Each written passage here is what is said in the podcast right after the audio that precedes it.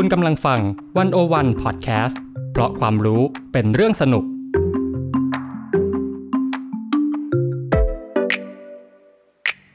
One-O-One In Focus เจาะไฮไลท์เด่น เศรษฐกิจสังคมการเมืองทั้งไทยและเทศ โดยกองบรรณาธิการ The One-O-One dot Wor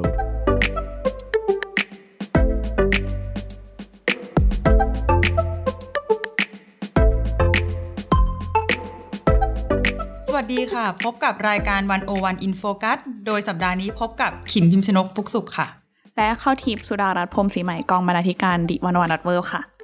ค่ะสัปดาห์นี้นะคะ เราก็จะมาพูดประเด็นที่ค่อนข้างเป็นประเด็นร้อนแรงอยู่เหมือนกันสำหรับวงการหนังไทยที่ตั้งแต่ต้นปีก็ top form ด้วยการเรียกดราม่าร้อนๆไม่หยุดไม่พัก แบบสับแบบใหม่ เริ่มตั้งแต่ เดือนมกราคมแล้วกัน ที่ว่ามีหนังบล็อกบัสเตอร์เข้าแล้วเกิดการเทโรง เทรอบฉายให้หนังบล็อกบัตเตอร์เรื่องนั้นนะคะค่ะจนมาถึงเข้าเดือนที่สองก็มีการเทรอบฉายเหมือนกัน แต่ว่าให้หนังค่ายตัวเองอืมแล้วก็เข้าเดือนที่สามมาใหม่อีกอีกดราม่าหนึ่งนั่นคือเรื่องของการเซ็นเซอร์ ภาพยนตร์เรื่องหุ่นพยนต์นะคะ ซึ่งก็ได้เรท ฉ20 ไปพร้อม สั่งให้ตัดบางฉากบางตอนออกที่เกี่ยวข้องกับศาสนาออก อืม ก็เลยอยากชวนเข้าทิปมาคุยกันถึงประเด็นเรื่องอุตสาหกรรมหนังไทยในช่วงเวลานี้แล้วกันเนาะว่ามันเกิดอะไรขึ้นบ้างแล้ว ภายใต้ดราม่าทั้งหมดทั้งมวลเนี้ยมันบอกอะไรเราบ้าง เราเรียนรู้อะไรจากมันได้บ้างนะคะ โดยก็จะมีบทความสองบทความที่อยากชวนเข้าทิปมาคุยกันก็คือ บทความเรื่องปรากฏการณ์โรงหนังเทรอบฉาย ก็โรงหนังเขามาทำธุรกิจ ไม่ได้มาทำการกุศลวงเล็บ รู้แล้วจ้า อันนี้เราเขียนเอง ค่ะส่วนอีกบทความหนึ่งที่เราจะพูดถึงนะคะก็คือ เรื่องโรงหนังสายหนังและชะตากรรมหนังไทย ปัจจุบันกับอุณาโลมจันทร์รุ่งมณีกุลค่ะเป็นบทสัมภาษณ์นะคะอะเราก็จะมาเริ่มกันที่ว่า แล้วโรงหนังเทรอบฉายเนี่ย มันมันมีปัญหายังไง อืมเรื่องนี้ไม่ใช่เรื่องใหม่เนาะจริง ๆ มันแบบมันเกิดไม่ขึ้นใหมาม่นานแล้วไม่ใช่ไหมสับเกิดมาประมาณสิบปีแล้ว เราก็พูดกันมาหลายหลายครั้งหลายคราวแล้วเหมือนกันแต่มันก็ไม่ได้นำพาอันใด ไม่ได้นำพาอันใดนี่หมายถึงว่าแบบอาจจะไม่มีการแก้ไขเปลี่ยนแปลงมาเลยเนาะคือก็เอาพูดจริง ๆ คืออาจจะมีความเป็นธรรมเนียมคลาสสิกเหมือนกันที่ค่ะเมื่อเกิดหนังบล็อกบัสเตอร์เข้าฉายในโรงภาพยนตร์เนี่ย เราก็จะหาหนังเรื่องอื่น ๆ เนี่ย ดูได้ยากมากอืมสมมุติว่าข้าวทิพย์อยากดูหนัง ที่ไม่ใช่หนังบล็อกบัสเตอร์ไม่ใช่หนังฟอร์มยักษ์ไม่ใช่หนังฮอลลีวูดทุนสร้างเยอะๆเนี่ยอืมคุณจะพบว่าคุณจะหารอบฉายในช่วงเวลาที่คุณสะดวกดูเนี่ยยากมาก เช่น หนังบล็อกบัสเตอร์เข้ามาแล้ว แล้วคุณอยากดูหนังไทยเล็กๆสักเรื่องหนึ่งเนี่ย มันรอบฉายอาจจะกระเด็นไปอยู่นู่นเลยคือช่วงบ่าย ซึ่งตอนนั้นคุณทำอะไรอยู่คุณทำงาน คุณอาจจะว่างไปดูช่วงเย็น แต่ว่าตอนนั้นก็มีแต่หนังฮอลลีวูดเข้ามาเต็มไปหมดค่ะ แล้วสมมุติว่าคุณดูหนังฮอลลีวูดเรื่องนี้ไปแล้ว และสัปดาห์นั้นคุณอยากดูเรื่องอื่นอีกเนี่ย คุณก็จะต้องกระเหตุไปดูรอบกลางวัน เพราะว่ารอบกลางคืนไม่มีแล้ว อันนี้เรียกเป็นปรากฏการณ์เทลงนะคะ ซึ่ง อะหลายคนก็บอกว่าก็แน่ดิก็ลงหนังทำธุรกิจเนาะอืมเขาไม่ได้มาทำกับกุศลเขาอยากได้ตังค์เยอะเขาก็ต้องให้รอบฉายหนังฮอลลีวูดเยอะๆอยู่แล้ว อืมอืมไม่มีใครรู้เลยเพิ่งเพิ่งมารู้กันก็ตอนนี้อืมอะมันมันก็เถียงกันมานานแล้วค่ะ แต่พอยคือ ใช่มันเป็นเรื่องการทำธุรกิจ เราซื้อตั๋ว มันก็เป็นเรื่องของธุรกิจอยู่แล้ว อันนี้ไม่ใช่เรื่องใหม่นะคะอืมทุกคนรู้กันอยู่แล้ว แต่ว่า เราจะพูดเราจะปฏิบัติกับภาพยนตร์แบบเดียวกับสินค้าเชิงพาณิชย์อื่นๆไหมในเมื่อมันอาจจะเป็นสินค้าเชิงวัฒนธรรมหรือเปล่าเนาะเออมันเป็นพอยที่น่าสนใจนะ เพราะว่าจริงๆเออของวันโอวันเนี่ยก็ได้ได้ชวนพี่ก้องฤทธิ์ดีมาพูดเรื่องนี้ในรายการวันออนวันเมื่อ เมื่อเมื่อสัปดาห์นี้สัปดาห์เดียวกันกับอินโฟกัสเนี่ยเนาะซึ่งพี่ก้องพูดเหมือนกับพี่ขิมเลยค่ะ ก็คือว่า เวลาที่พูดคำว่าโรงหนังเนี่ยมาทำธุรกิจเนี่ย มันเป็นคำถามว่าแล้วเราจะมองหนังเป็นแค่แบบ เป็นเป็น product อย่างเดียวเหรอ จริง ๆ มันอาจจะมองแบบเป็นสินค้าทางวัฒนธรรมด้วยหรือเปล่า ใช่โดยเฉพาะประเทศที่อยากจะมี quote soft power เหลือเกินอืมคุณจะมองมันเป็นแค่สินค้าเชิงพาณิชย์เหมือนคุณซื้อข้าวเกรียบแบบนั้นอย่างเดียวเลยไหมเหมือนคือซื้อป๊อปคอร์นอย่างนั้นเลยไหมนะคะ ดังนั้นเนี่ยเราเลยอยากมาชวนคุยเลาะกันทีละประเด็นก่อนว่า เวลาเกิดเหตุการณ์ปรากฏการณ์หนังเทโรงเนี่ย คนที่เป็นผู้เสียหายจริงๆอะคือผู้บริโภคอย่างเราเราๆ อะอืมคุณคุณอาจจะบอกว่า แล้วเราเสียหายยังไงวะ เราเราแค่ไปดูหนังไง แน่นอนนะคะ คือ ถ้าคุณกำเงินไปซื้อตั๋วหนังอะสมมติหนังบล็อกบัสเตอร์เข้าแล้วเขาทิปไปซื้อตั๋วเพื่อดูหนังนี้ไปแล้วเนี่ย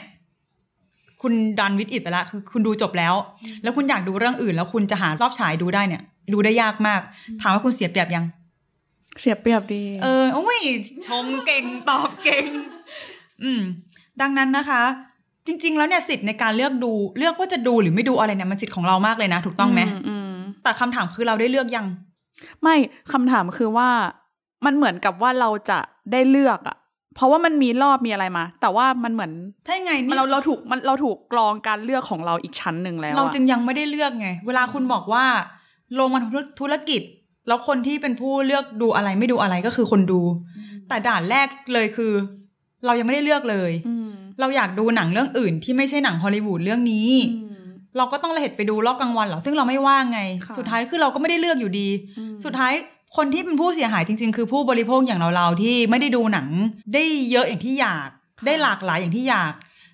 ทำไมเราถึงต้องมานั่งดูหนังที่โรงเป็นผู้เลือกให้ว่า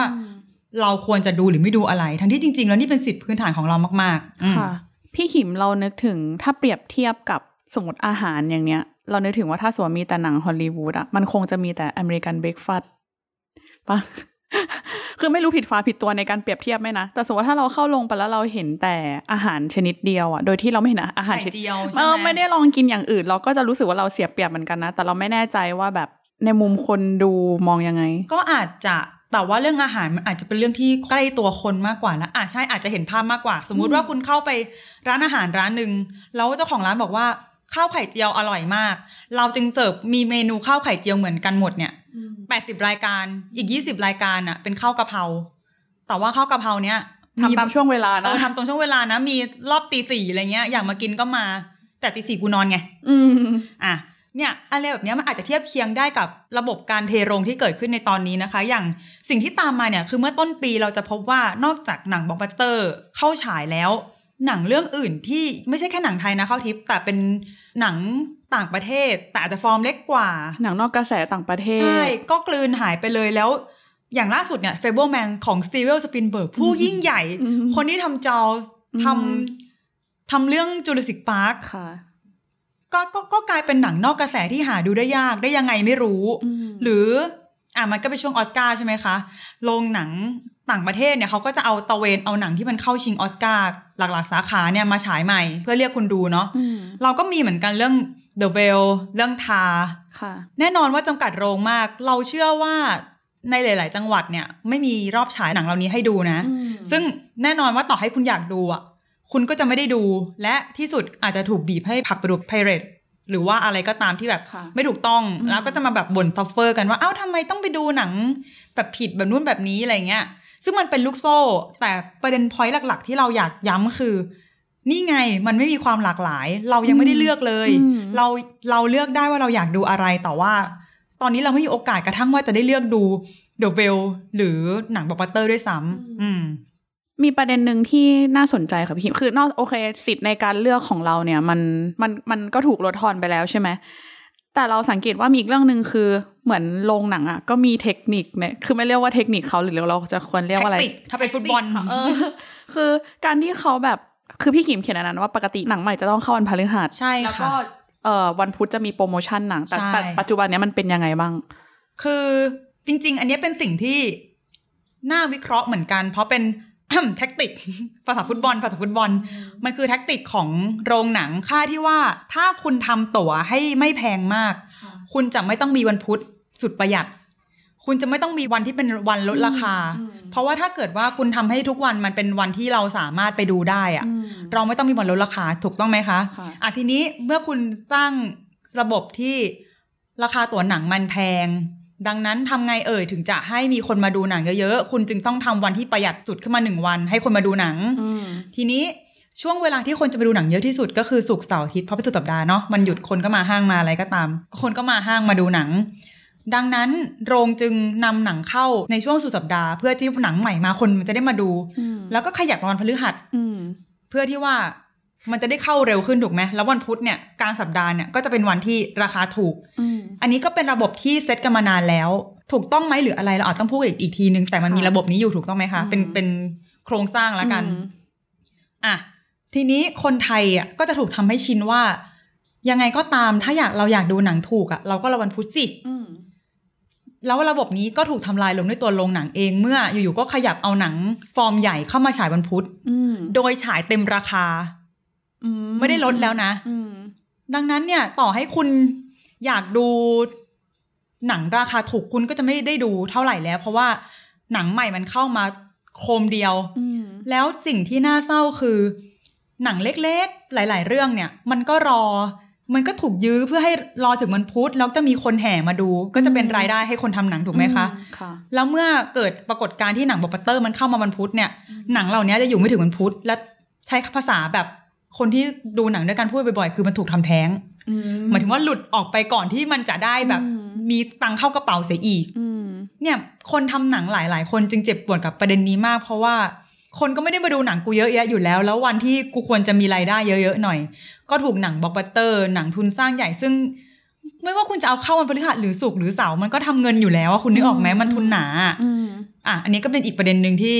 ที่เป็นปัญหาของโรงเหมือนกัน อืมอืมอย่างไรก็ดีนะคะข้อดิฟจริง ๆ แล้วประเด็นเรื่อง การจำกัดโรงการเทโรงเทรอบอะไรเนี่ย ไม่ใช่เรื่องใหม่นะอย่างที่เราย้ำมาตลอด เมื่อสักประมาณปี 2017 เนี่ยค่ะ กลุ่มเครือข่ายผู้ประกอบวิชาชีพภาพยนตร์ ก็เคยออกมาเรียกร้องต่อประธานสมาพันธ์สมาคมภาพยนตร์แห่งชาตินะคะ ให้ปรับเปลี่ยนสัดส่วนการเข้าฉายเนี่ยกำหนดรอบระยะเวลาของภาพยนตร์ในโรงหนังมัลติเพล็กซ์ก็คือยื่นข้อเสนอให้รัฐกำหนดเงื่อนไขให้โรงหนังจัดสัดส่วนของการฉายหนังแต่ละเรื่องไม่เกิน 20%ของจำนวนโรงทั้งหมดพูดง่ายๆคือให้พื้นที่หนังไทยนะยืนโรงอย่างน้อย 2 สัปดาห์นะคะค่ะตามพรบด้วยนะ เป็นไปตามพรบภาพภาพยนตร์ที่ระบุให้คณะกรรมการภาพยนตร์แห่งชาติเนี่ย มีหน้าที่ในการจัดสัดส่วนภาพยนตร์ไทยและต่างประเทศที่จะเข้าถ่ายในโรงภาพยนตร์อ้าวทีนี้พอเสนอประเด็นนี้ คนจำนวนไม่น้อยก็จะรู้สึกว่า เฮ้ยถ้าเอาหนังไทยเข้ามาฉายแบบนั้นน่ะ มันก็จะไปจำกัดสิทธิ์หนังต่างประเทศอะไรอย่างนี้หรือเปล่า ซึ่งไม่ใช่ อืมเรารู้สึกว่าก็ไม่ได้บอกว่าฉายแต่หนังไทยสิแล้วไม่ต้องเอาหนังต่างประเทศเข้ามาฉายเลยไม่ใช่ อย่าตีความผิดอืมก็คือมีหนังไทยด้วย มีหนังต่างประเทศด้วยอืมไม่ต้องไปเทโรงให้มันเจ็ดวัน เต็มทุกแถวอะไรขนาดนั้น เพราะมันก็ไม่เกิดประโยชน์กับใคร คนดูหนังซ้ำไปแล้ว อยากดูเรื่องอื่นก็ไม่ได้ดู เพราะว่าไม่มีใครอยากดูหนังซ้ำๆเดิมภายในเจ็ดวันหรอกถูกไหมแต่มันคือการการันตีว่าโอเค คนทำหนังไทยอะทำมามันมันจะมีพื้นที่ให้เขาได้แบบฉายมันจริง ๆ อะ ใช่ แล้วสิ่งเนี้ยไม่ใช่ว่าเป็นข้อเสนอที่คนทำหนังในไทยเขาเสนอกันอยู่ประเทศเดียวอืมประเทศที่แข็งแกร่งประเด็นนี้มากๆ คือเกาหลีใต้ค่ะเราบอกว่าเกาหลีใต้เนี่ย เด่นดังเรื่อง pop culture มาก ๆ ถูกไหมคะค่ะ K-pop แล้วเนาะอืมหนังเขาก็โดดเด่นมาก ถ้าคุณยังจำได้พาราไซของบองจุนโฮเนี่ย คว้าออสการ์ Best Picture เลยนะอืมซึ่งเป็นปรากฏการณ์เป็นฟิโนมินอลมากอืมวิสื่อไทยเอามาวิเคราะห์เยอะแยะว่าทำไงถึงสำเร็จหน้าไปถึงนั่นได้ยังไง อยากรู้หรือเปล่านะอยากรู้จริงหรือเปล่านะอยากรู้ใช่ไหมได้ คือรัฐบาลเกาหลีใต้เนี่ยเขาก็กำหนดโควต้ามาตั้งแต่แบบหลายสิบปีแล้วว่า ในหนึ่งปีเนี่ย โรงหนัง ต้องจัดฉายหนังเกาหลีใต้ เป็นเวลา 146 วันค่ะ ทุกปีอืมคือไม่ว่าจะทำเรื่องอะไรมา คุณจัดพื้นที่ฉายให้มันหน่อย แล้วถ้ามันทำเงินไม่ได้จริง ๆอะก็แปลว่าหนังมันไม่ดี คนไม่อยากดูมันถึงทำเงินไม่ได้อืมขณะที่หนังแปลกใหม่เข้ามา แล้วมีรอบฉายมีพื้นที่คนมันได้ไปลองดู ก็โอเคมันก็เซอร์ไวของมันไปถูกไหมแต่ที่เรากำลังจะบอกคือ พอมันมีพื้นที่ลองผิดลองถูกสำหรับคนทำหนังอะ่ะ มันจึงเกิดการเติบโตการเรียนรู้ของคนทำหนัง เมื่อเขาทำหนังแล้วดีไม่ดีไม่รู้นะ แต่ว่าเขามีเงินอยู่ได้อะเขามีเงินกลับไปเลี้ยงดูตัวเอง ได้ทดลองทำนู่นทำนี่ทำหนังใหม่ๆขึ้นมา มันจึงกลายเป็นสายป่านที่ในอีกสิปีข้างหน้านู้นกลายเป็นบองจุนโฮค่ะ คนทำหนังหน้าใหม่และอีกสิปีข้างหน้านู้นอีกเหมือนกันที่บองจุนโฮก็ใช้คำว่าสั่งสมฝีมือจนกลายเป็นพาราไซไปออกฉายฮอลลีวูด คือแน่นอนว่ามันก็มีมีอยู่บ้างที่รัฐบาล คือมันมีการเลือกตั้งนะประเทศเขาอะเนาะรัฐบาลใหม่เขาก็อาจจะอยากยกเลิกนโยบายนี้อืมก็คือบอกว่า เฮ้ย ไม่ต้องร้อยสี่สิบหกวันหรอกเก้าสิบกว่าวันก็พออคนทำหนังอย่างปาร์คชานวุกที่ปีที่ผ่านมานะคะเพิ่งออก Decision to Leave อ่าเขาก็ออกมาโต้แย้งตอนนั้นเขาก็ออกมาถือป้ายบอกว่า เฮ้ย ถ้าไม่มี การจำกัดรอบโควตาไม่ก็ไม่มีหนังโอบอยนะเว้ย แล้วโอบอยนี่คือไปฉายต่างประเทศ ส่งเข้าชิงคานนู่นนั่นนี่ค่ะมันแปลว่าอะไรมันแปลว่า พื้นที่ลองผิดลองถูกพื้นที่ในการจะ ได้เรียนรู้ได้เติบโตได้มีสายป่านนะมันจำเป็นสำหรับคนสำหรับคนในการจะทำงานน่ะนึกออกใช่ไหมคะ มันไม่ได้แปลว่า เธอทำหนังแย่ เธอไม่ควรจะมีพื้นที่ฉาย คือ ถ้าหนังมันแย่ก็ให้มันแย่ด้วยการพิสูจน์ตัวเองว่าเออไม่มีคนดูจริงอืมๆเจ๊งอืมไม่ไม่รอดค่ะแต่ว่าอย่างเนี้ยสภาพหนังไทยตอนนี้คือ ไม่ว่าคุณจะทำหนังอะไรมา มันยังไม่มีโอกาสได้พิสูจน์ตัวเองเลยอะ มันมันถูกตัดสินตั้งแต่ โรงหนังกำหนดรอบฉายแล้ว พอพี่ขิมพูดเรื่องเกาหลีอะนึกถึงที่พี่ก้องเล่าในวันออกมาเหมือนกันว่าจริง ๆ คือพี่ก้องเล่าเคสเกาหลีใต้เหมือนกันว่าเออมันเคยมี FDA ของอเมริกาก็คือ บอกกับทางรัฐบาลเกาหลีว่า การที่คุณตั้งเงื่อนไขเนี่ยมันทำให้เกิดการกีดกันหนังจากต่างประเทศอะไรเงี้ยก็เลยเกิดแบบจี้มาที่รัฐบาลเกาหลีว่าคุณจะต้องยกเลิกเออหรือว่าลดรอบเหมือนที่พี่ขิมบอกอะแล้วทางแบบพวกเอ่อ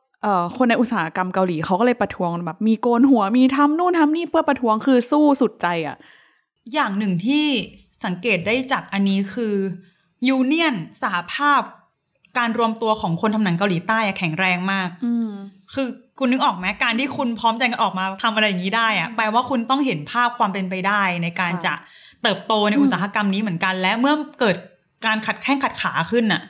เราต้องออกมาประท้วงอืมเอออะแต่ว่ามันมีอีกประเด็นหนึ่งคือคนจะมองว่าอ้าวแต่เราพูดถึงว่าเกาหลีมันเติบโตได้ด้วยอะไรอย่างเงี้ย แต่หนังเขาดีหรือเปล่า หนังไทยบทก็ไม่ดีหรือเปล่า คุณดูหนังเกาหลีมากแค่ไหนอะถึงมาบอกว่ามันดีอืมกับทุกเรื่องขนาดนั้นอืมใช่ไหมอืมคือแน่นอนมันมีหนังเกาหลีที่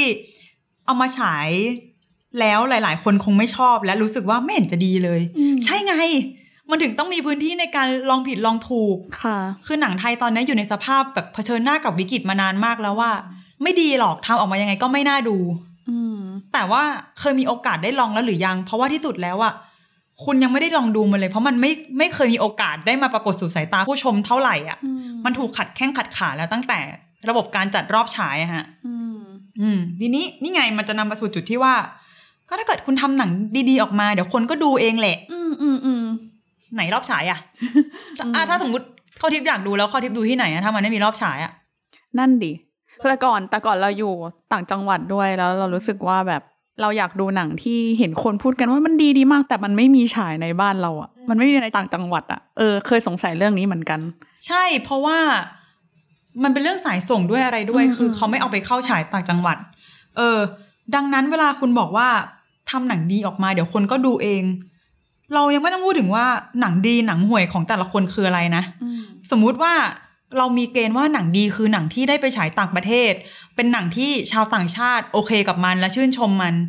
ตัวอย่างที่เร็วที่สุดก็คือมาริลาเมื่อปี 2018ค่ะแล้วก็บูอเกนเมื่อปี 2022 ที่ผ่านมา ทั้งสองเรื่องเนี้ย ไม่ได้มีรอบฉายยาวนานมาก โดยเฉพาะกับบัวเกนที่ได้ไปฉายปูซานเนาะค่ะโหคนต่างชาติชอบมากชมมากนี่ฉายยูโรมันเป็นหกวัน หกวันเท่านั้นเขาทิพย์ได้ทันดูหรือเปล่า ถ้าไม่นับไปดูสื่อ นึกออกใช่ไหม ไม่น่าทันหกวันเนี่ยเราคิดว่าหลายคนน่ะ ก็ไม่มีโอกาสได้ดูเรื่องนี้ เพราะว่ามันออกจากโรงไปเร็วมาก คือมันถูกการออกจากการเข้าถึงของคนดูเร็วเกินไป โดยทั่วไปแล้วเนี่ย มันมีมันควรจะอยู่อย่างน้อยสองวีคสามวีคขึ้นไปด้วยซ้ำอะแล้วค่อยๆ ลดรอบฉายถูกไหมคะ ไม่ได้บอกว่าให้มันอยู่ยาวยืนโรงไปตลอดอืมแต่ว่าอันนี้คือหกวันแล้วแบบ พอแล้วเธอไม่ต้องพิสูจน์ตัวเองแล้ว ทั้งที่หกวันนี้อาจจะแบบฉันติดงานอยู่ฉันอยากไปดูเรื่องนี้มากแต่ฉันติดงานอยู่ฉันไปดูไม่ทัน เราต้องทำยังไงเหรอ ถูกไหมอืมซึ่งซึ่งอันนี้มันก็จะโยงมากับประเด็นที่เราพูดว่า การเทโรงหนังใหม่บางเรื่อง ให้แก่หนังที่ค่ายซึ่งเป็นเจ้าของโรงเนี่ยทำอยู่ ก็เกิดขึ้นในกรณีคล้ายๆกันคือ มีการพยายามดันหนังบางเรื่องที่จัดฉายเอง ให้ลากยาวตั้งแต่ปลายเดือนมกราคมจนถึงปัจจุบัน ค่ะ เออ ซึ่งสิ่งเนี้ยไม่ใช่สิ่งที่เกิดขึ้นโดยง่าย กระทั่งว่าหนังไทยหนังต่างประเทศบางเรื่องที่ฟอร์มยักษ์มากๆอะอืมก็ไม่ใช่ทุกเรื่องที่จะถูกลากมาได้หนึ่งเดือนเต็มนะอืมดังนั้นมันจึงโยงไปเรื่องเรื่องระบบการผูกขาดรอบฉายที่เราก็พยายามพูดกันมาตลอดว่า เนี่ย มันไม่ได้เกิดขึ้นแค่กับหนังต่างประเทศ แต่ว่ามันมีการให้พื้นที่หนังไทยที่คุณอาจจะแบบไม่ได้รู้สึกว่าอยากดูมาก แต่ว่ามันจะกินพื้นที่รอบฉายไปเรื่อยๆเรื่อยๆแบบเนี้ย คุณยังไม่เห็นอีกปัญหาอีกเหรอ มันคือการผูกขาดแบบไหนอะไรอย่างเงี้ยค่ะ อืม ขอเสริมพี่ขิมค่ะ คือว่าเวลาที่เราพูดว่าทำไมเราถึงต้องมานั่งพูดกันเรื่องนี้ซ้ำแล้วซ้ำเล่าว่าทำไมเทลงหรือว่า เวลาที่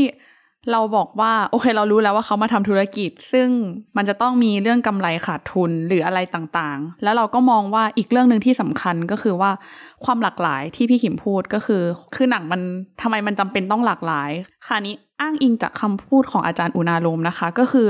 จริงๆ ความสำคัญของการที่แบบมีพื้นที่ให้ฉายหนังหลาย ๆ ประเทศอะมันไม่ใช่แค่เรื่องสิทธิ์ของผู้บริโภคอย่างเดียวแต่มันคือการที่ บ้านเราอะมีความสามารถในการเรียนรู้ทางสุนทรียศาสตร์มากน้อยแค่ไหนหมายถึงว่าเรามีโอกาสจะเข้าถึง มันมากน้อยแค่ไหน คือมันมีความสำคัญ เพราะว่ามันคือการสร้างปัญญาให้กับสังคมอะคือมันไม่ใช่แค่ว่า มันคือการเปิดพื้นที่ให้คนทำหนังตัวเล็กตัวน้อยได้มีพื้นที่และได้เรียนรู้ว่าเราจะทำหนังแบบไหนได้บ้าง คนจะชอบหรือไม่ชอบแบบไหน หรือการเป็นพื้นที่พัฒนางานของคน แต่มันคือการที่สังคมอุดมไปด้วย สุนทรียศาสตร์และความรู้แบบหลากหลายแค่ไหนอะมันมีอะไรที่ทำให้เราได้เรียนรู้ใหม่ ๆ บ้างไหม เพราะหนังมันไม่ใช่แค่แบบความบันเทิงอย่างเดียวเนาะภาพยนตร์ยังให้เกิดปัญญาค่ะคำขวัญของภาพยนตร์ อืมซึ่งเราว่าเออเรื่องเนี้ยมันสำคัญมากๆนะคะ คือ มันไม่ใช่แค่แบบเราเสพแต่หนังผีหนังรักหนังตลกอย่างเดียวอะ่ะ มันมีหลายอย่างมากๆที่ คือมันไม่ได้มีแค่หน้าที่จะลงใจมันมันก็เชฟสังคมได้เหมือนกัน และ คุณดูเพื่อจันลงใจก็ได้ ไม่ได้ไม่ได้บอกว่ามันไม่ควร แต่ว่านอกเหนือจากการจันลงใจอะ มันก็ยังมีพื้นที่อีกมากให้คุณได้ไปสำรวจ ให้คุณได้รู้สึก ให้คุณได้กลัวได้ตื่นเต้นได้รักไปกับมันนึกออกไหมอืมแล้วถามว่า ไอ้สภาพแบบเนี้ย สภาพปัจจุบันที่เกิดการผูกขาดอยู่อะค่ะเราได้ตื่นเต้นได้กลัวอืมได้รักมันมาก เต็มกำลังแล้วหรือยังถูกไหมค่ะคือมันจะนำไปสู่จุดที่ว่า เวลาที่เกาหลีใต้เขาผลิบานเรื่อง pop culture เนี่ย คนก็จะพูดกันว่า เฮ้ย หนังไทยไม่มีทางไปถึงแบบเกาหลีใต้ได้หรอก มันขาดนู่นขาดนี่อืมเมื่อไหร่เราจะไปถึงได้แบบบองจุนโฮบ้าง เมื่อไหร่เราจะสร้างซอฟต์พาวเวอร์ได้บ้างอืมเมื่อคือเราคิดว่าซอฟต์พาวเวอร์เนี่ยเป็นคำที่ใช้กันเกร่อมากอืมแล้วมันไม่ได้เกิดขึ้นได้ง่าย ๆ โดยแค่คนทำหนังหนึ่งหรือสองคนน่ะ ในความหมายว่า ต่อให้คนทำหนังพยายามเต็มกำลังแล้ว ที่จะสร้างหนังสร้างซอฟต์พาวเวอร์ขึ้นมาค่ะแต่ถ้ามันถูกขัดขาโดยกลุ่มทุน จากความละเลยของรัฐบาลที่ไม่เคยแยแสไม่ได้มองว่าภาพยนตร์มันมีพลัง มันมีอิทธิพลมากกว่าการเป็นความบันเทิงอะ่ะมันก็จะไม่เกิดอะไรขึ้นอะ คือเรารู้สึกว่าเกาหลีใต้นะรัฐบาลทุกยุคทุกสมัยเขาเห็นมาตลอดนะว่า พลังของ pop culture ของดนตรีค่ะของภาพยนตร์อะมันมันทรงอิทธิพลแค่ไหนอะเขารู้รู้แบบรู้แบบเข้าใจถึงเนื้อถึงเนื้อ แล้วออกมาเป็นนโยบายที่ให้รอบโควต้าผลักดันนู่นผลักดันนี่ขณะที่รัฐบาลไทย เราก็จะพบว่า เออ ตรงนี้มันบางมาก เฮ้ย เขาเข้ามามีบทบาทอยู่ในตรงการไหนควบคุมและเซ็นเซอร์ บทบาทสำคัญของรัฐไทยต่อวงการภาพยนตร์ค่ะ ล่าสุดนะครับหุ่นพยนต์อืมหนังที่ว่าคือก็เป็นหนัง horror นี่แหละค่ะ อยู่ๆก็คว้าเรทฉอฉิ่ง20ไปอืมพร้อมถูกสั่งคำสั่งให้ตัดบางฉากออก โดยเป็นฉากที่พระสงฆ์กอด ผู้หญิงซึ่งเป็นแม่ตัวเอง ซึ่งตกอยู่ในอาการหวาดกลัวคำถามคือทำไมต้องตัดกองเซ็นเซอร์มองเรื่องศาสนาอย่างไร ถูกไหมคะอืมซึ่งความย้อนแย้งต่อมาคือ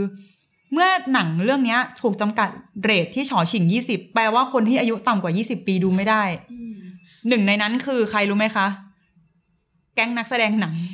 เพราะว่าอายุไม่ถึง แล้วที่ใจร้ายกว่านั้นคือ มันจะนำไปสู่จุดที่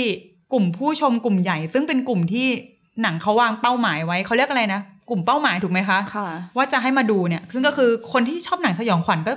หลายคนก็เป็นกลุ่มเด็กวัยรุ่นน่ะ ดูไม่ได้ ถามว่าสุดท้ายแล้วถ้าหนังเรื่องนี้ได้ฉายจริงภายใต้เรทยี่สิบเนี่ย จะได้ตังค์เท่าไหร่อืมแล้วคนทำหนังจะเกิดจะเติบโตได้ไหมภายใต้การถูกเซ็นเซอร์แบบนี้ แล้วคำถามอีกคำถามหนึ่งที่ต้องถามกันทุกครั้งคือ ในเมื่อเรามีระบบจัดเรตติ้งแล้วว่าหนังเรื่องนี้ ใครควรดู อายุเท่าไหร่จึงดูได้เรททั่วไปใครก็ดูได้เรทสิบแปดต้องโตขึ้นมาหน่อยมีวิจารณญาณหน่อย แล้วใครเป็นคนกำหนดทำไมถึงยังต้องมีเซ็นเซอร์อีกในเมื่อคุณมีระบบการจัดเรตติ้งแล้วอืมแล้วสมมุติว่า 20 สมมติฉอฉิ่ง 20 จริงเนี่ย คนอายุ 18 ดูไม่ได้ 18 ซึ่งมีสิทธิ์เลือกตั้งแล้วทำไมจึงไม่มีสิทธิ์ในการจะเลือกหนังที่ตัวเองดูหรือไม่ดูอืมนั่นสิทำไมนะ ไม่มีใครตอบได้เพราะอะไร เพราะว่าเราไม่รู้เลยว่า คนที่จัดเรท เป็นใครแล้วมีอำนาจอะไรเหนือเราอืมเอออืมพอพูดถึงเรื่องนี้แล้ว โอเค อันนี้ก็คือเรื่องหนึ่งบทบาทหนึ่งของรัฐไทยที่มีอย่างมากในวงการหนังก็คือการเซ็นเซอร์เนาะแต่ทีนี้นะคะ อาจารย์อุณาโลมก็ได้เสนอข้อหนึ่งขึ้นมา ก็คือว่าเวลาเราพูดถึงปัญหาที่เราพูดมาทั้งหมดที่พี่ขิมเล่ามาทั้งหมดให้ฟังเนี่ย มันคือมันไม่ใช่แค่เรื่องที่ว่าแบบใครเป็น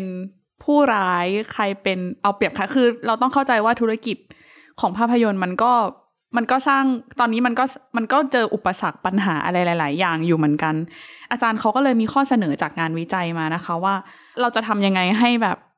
อุตสาหกรรมหนังไทยมันมันไปต่อได้ ไม่ว่าจะแบบในเรื่องของการอบรับคนรุ่นใหม่ ๆ หรือการไปต่อในระดับแบบ